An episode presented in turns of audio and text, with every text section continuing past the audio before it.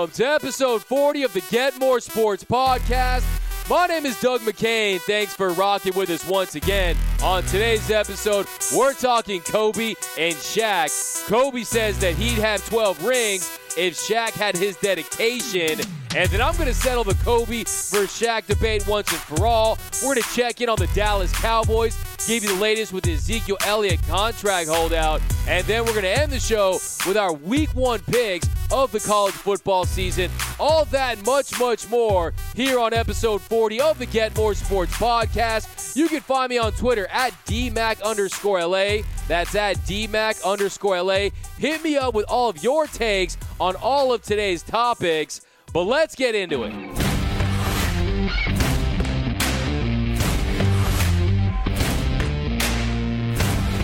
Okay, the first thing I want to get into today is the Kobe Bryant interview with Patrick Bet David, the founder of ValueTainment. He said some things about Shaq that just broke the internet in half the other day. We're going to break it all down, but first I want you guys to check it out. Play the clip. Let's see how you can answer this. Who would Shaq be if he had your work ethic? He'd be the greatest of all time.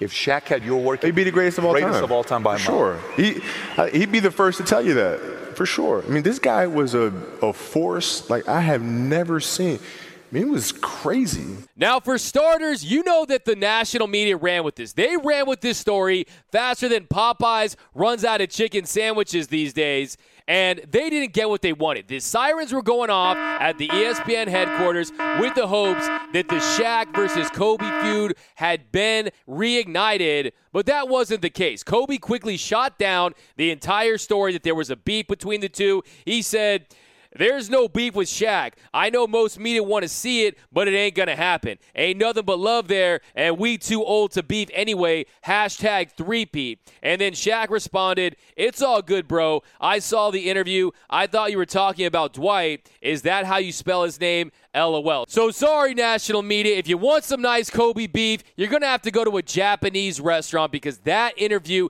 did not get it done for you." And Shaq and Kobe, they had a sit-down last year where Shaq echoed all of the things Kobe was saying. Had he dieted more? Had he taken care of his body more? Had he had the same drive and determination as Kobe Bryant had, that he would probably have a couple more rings. But to me, the takeaway from the interview is the flex by Kobe Bryant. Kobe Bryant said, "Hey, my work ethic, my drive and determination." I want to read you something from an article written after Kobe's 81-point game. Kobe talks about what he had to eat the night before his 81-point performance. He says, "So we had a birthday party for my daughter Natalia at the house the day before the game where we had family and friends come over. It was a great day, face painting and all that stuff. That night, I had my therapist come over and work on my knee because my knee was in a lot of pain. And I ordered 2 pepperoni pizzas, and I drank a complete 2-liter of grape soda." So Kobe Bryant's acting like he's been spotless his entire career, but he says that was the moment. After that season, that's when he changed his diet. He's cut out all pizza, cut out fast food. Now, I get it. I understand what Kobe meant, saying, hey, if Shaq had the Mamba mentality, then he'd be the unquestioned greatest player of all time. I guess that's a compliment. But if I'm Shaquille O'Neal, I'm saying, hey, every time Kobe does this, people start to forget that I was the most dominant player ever. People start to forget that I'm a 4-time champion, that I'm a player that did something that Kobe Bryant never did. I beat Kobe's idol, Michael Jordan, in the Eastern Conference Finals in 1995. I haven't heard very many people mention this. Kobe Bryant idolized Michael Jordan. That's well documented. But Shaquille O'Neal was the best player on the court in a series where they beat Michael Jordan. Michael Jordan averaged 31 in the series, but Shaq, over 25, dominated that series. And Shaquille O'Neal has nothing to be ashamed about. So there is some very clever revisionist history with Kobe Bryant as it pertains to Shaquille O'Neal. Because if I'm Shaquille O'Neal, I'm saying, hey, even me being the diesel, having fun in the offseason, we would have probably still won 7 or 8 championships if you had just not fractured our relationship. Because even a Shaquille O'Neal that was getting 70, 80% of his talent is still good enough to win 7 or 8 rings. And Kobe, the other thing too, would you really have been happy? Would you have really been happy of sharing 12 rings with Shaquille O'Neal, because something tells me that Kobe Bryant was never going to be happy until he got a ring as the guy on his team. The three times they won championships together, Shaquille O'Neal has three of those Finals MVPs. And if you're telling me that they win Championship 4, Championship 5, Championship 6, and Shaq is getting Finals MVPs 4, 5, and 6, that Kobe would have been okay with that, I know Kobe well enough to know that's not the case.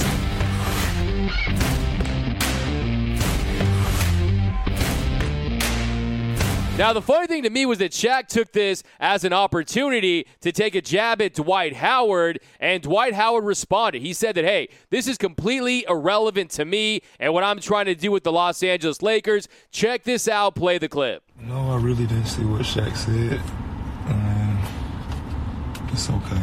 I'm not here to talk about Shaq. What he said, what he did, it's irrelevant to what I'm trying to do. So don't talk to me about what anybody else said about me. My focus is on one thing.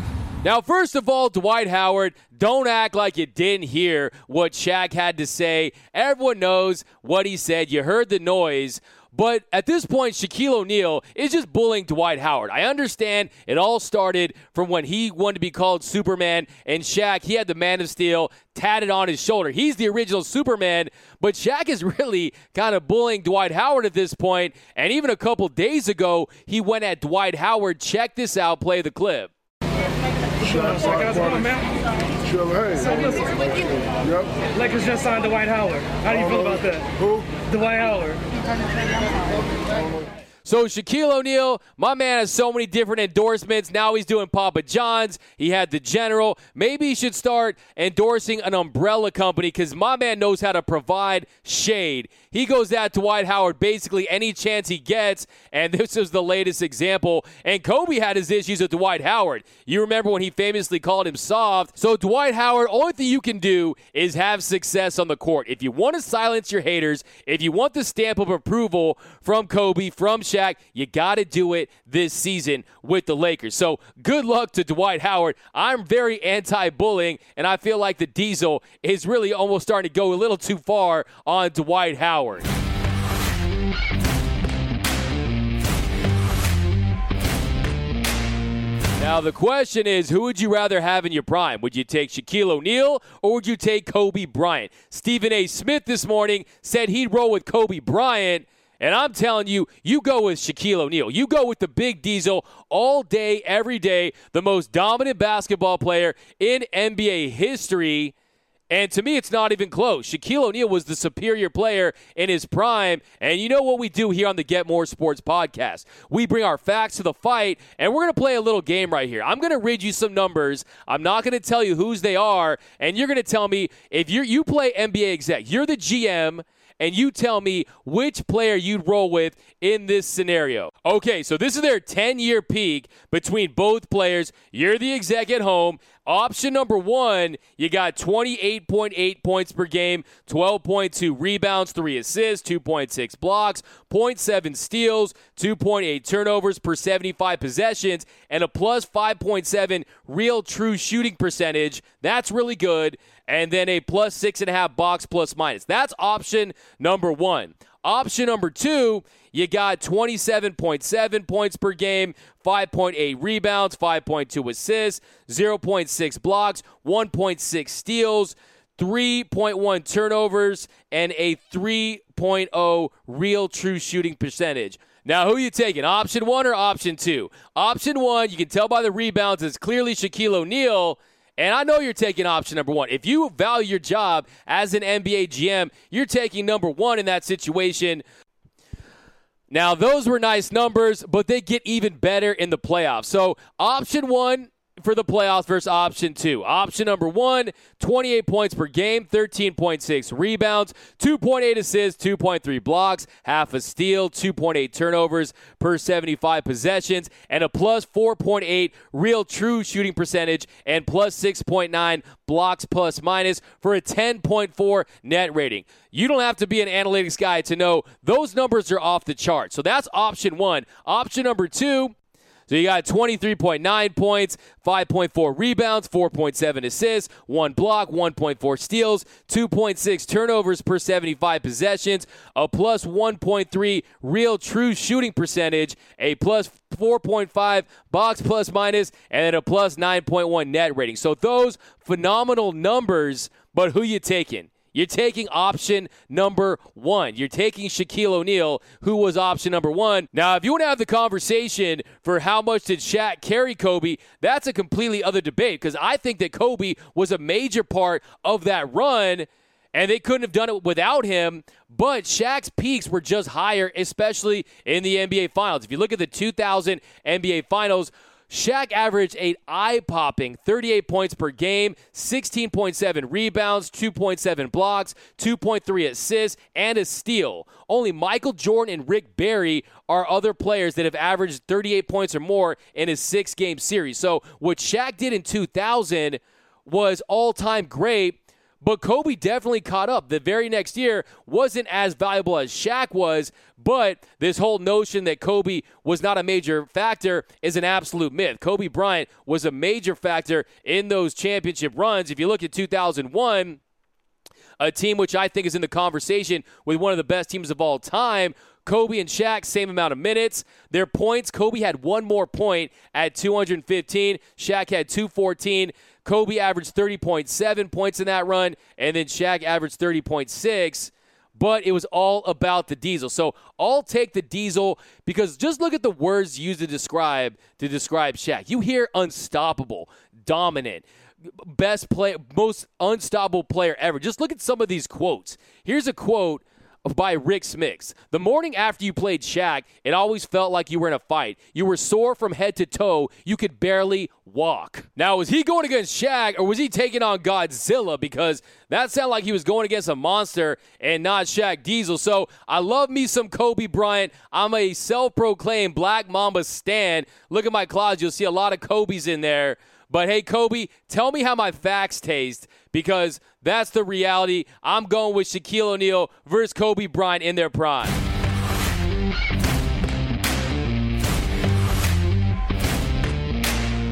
And with the NFL season just 1 week away, Ezekiel Elliott has not reported to camp for the Dallas Cowboys. Their contract holdout is still ongoing, and Jerry Jones gave an update yesterday on 105.3 The Fan in Dallas. Take a listen. You have to be prepared to play without any given player, and that's just a given. That's not unusual business in the NFL. And we've played without players for suspension. We've played without them for injury. It'll happen again this year. And we may very well play without a player that is not coming in on his contract. So if that's the case, we'll just play. And we'll play, and we'll play well. We've got a really, I think, talented young team put together. So it's clear that Jerry Jones understands that, yes, they found Pollard. Yes, they found a running back that's capable, that can run behind that massive Cowboys offensive line, but he knows that he can't do the things that Ezekiel Elliott's capable of. He can't carry this Dallas Cowboys offense into the playoffs and potentially into the Super Bowl, and that's something they're going to need if they want to make it to the Super Bowl. No Zeke equals no Super Bowl for this Dallas Cowboys team, and I just hope the Cowboys learned from the Pittsburgh Steelers last year. The Pittsburgh Steelers, they opted to not pay Le'Veon Bell, and they still had Antonio Brown. They still had Juju Smith peaking, coming into his own. And they got production from Connor. Connor, he had 1,470 yards from scrimmage, 13 touchdowns in 13 games. But they missed the playoffs. They didn't go on a run. And while this window is still open, this Cowboy team needs to do it. They just have to find the middle ground. Ezekiel Elliott, this is my message to you. You need to understand that, yes, you're worth top money. Yes, you're worth best back in the league money, but you've made some mistakes. Had you not had as many off-the-field incidents that you've had, then yes, you would have that leverage. You'd say, pay me like the best running back in the league, even though I'm still under contract, but you have to suffer for the mistakes you made. I said it months ago. TMZ, too much Zeke. There's been too much Zeke in the off seasons, and at some point it has to hit you in the pocket, and you have to pay for your mistakes. But don't make the mistake and force a trade, Ezekiel Elliott. If you do that, you will suffer financially, because being a Dallas Cowboy, playing behind this massive offensive line has helped you get to where you are today. You don't want them to have the control to trade you for top draft picks, and then you don't know what's going to happen with your career. So I think that ultimately both sides will find a middle ground. They'll get a deal done, because if they don't, both parties are going to suffer. The Cowboys need Zeke, and Zeke needs the Cowboys.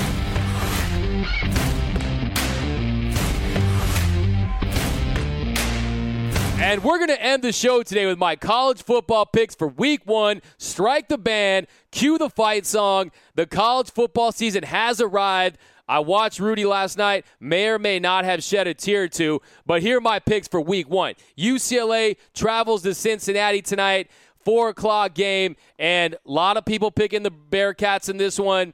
2.5-point underdog are the Bruins heading in tonight. I think Chip Kelly in year two, Dorian Thompson-Robinson, remember that name for the Bruins. I think this very young UCLA team goes in there and they get a win tonight in Cincinnati. Utah at BYU, a lot of hype around this Utah team. A lot of people have this Utah team winning the Pac-12 pretty much across the board. Everyone's got the Utes. I'm going BYU. BYU and Independent, they know they got to get these wins early. That's going to be a big one. I think that's my game of the weekend. That's going to be a big one. I got BYU. And next, we're heading up to Stanford, where Northwestern, they take on the Cardinal. A lot of brains in this one, high IQ. I'm calling it the Mensa matchup. I'm going Northwestern. Yes, Stanford, they still have KJ Costello, but they have a lot of holes to fill on offense. Bryce Love has gone to the NFL, a lot of receivers, a lot of running backs they need to find, and then that defense for Northwestern, a lot of juniors, a lot of seniors, veteran-laden club for the Northwestern Wildcats. I'm going Northwestern in that one. Then you got Virginia Tech and Boston College. I'm taking Virginia Tech in that one. Boston College, 8 new defensive starters. Virginia Tech, a lot of experience. They weed out a lot of guys last year. I like Virginia Tech going on the road, getting that done. Then we got Florida State, Boise State, Willie Taggart, second year in Tallahassee. A lot of pressure on him. Florida State, they're always going to have the talent advantage over Boise State. They need that game badly. I got the Noles in that one. And for the game of the weekend, I got Auburn and Oregon. So Auburn and Oregon, they face off in Dallas. And this is not just a big game for the Oregon Ducks. This is a big game for the entire Pac-12 conference. No big-time bowl games last year. Last year, Washington, they got smoked in a neutral site game against Auburn in Atlanta, and I got Oregon winning this game. Justin Herbert and the Oregon Ducks, a lot of talent on this team, and then Auburn, they got a freshman quarterback, so that doesn't mix well, especially with a game of this magnitude to open things up. So look for Oregon to get it done in Dallas. Virginia Pitt, I'm going with the Cavaliers.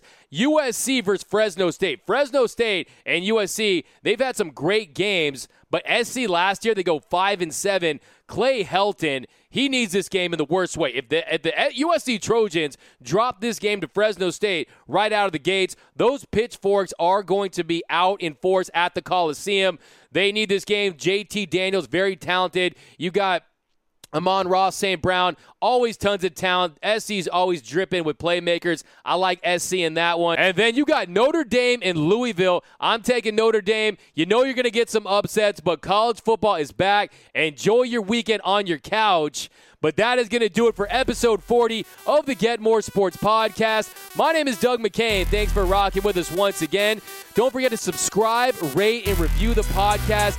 Definitely do that. Tell your friends about the show. Share, like, all that great stuff. But thanks again. Have a great rest of your week, and I'm out.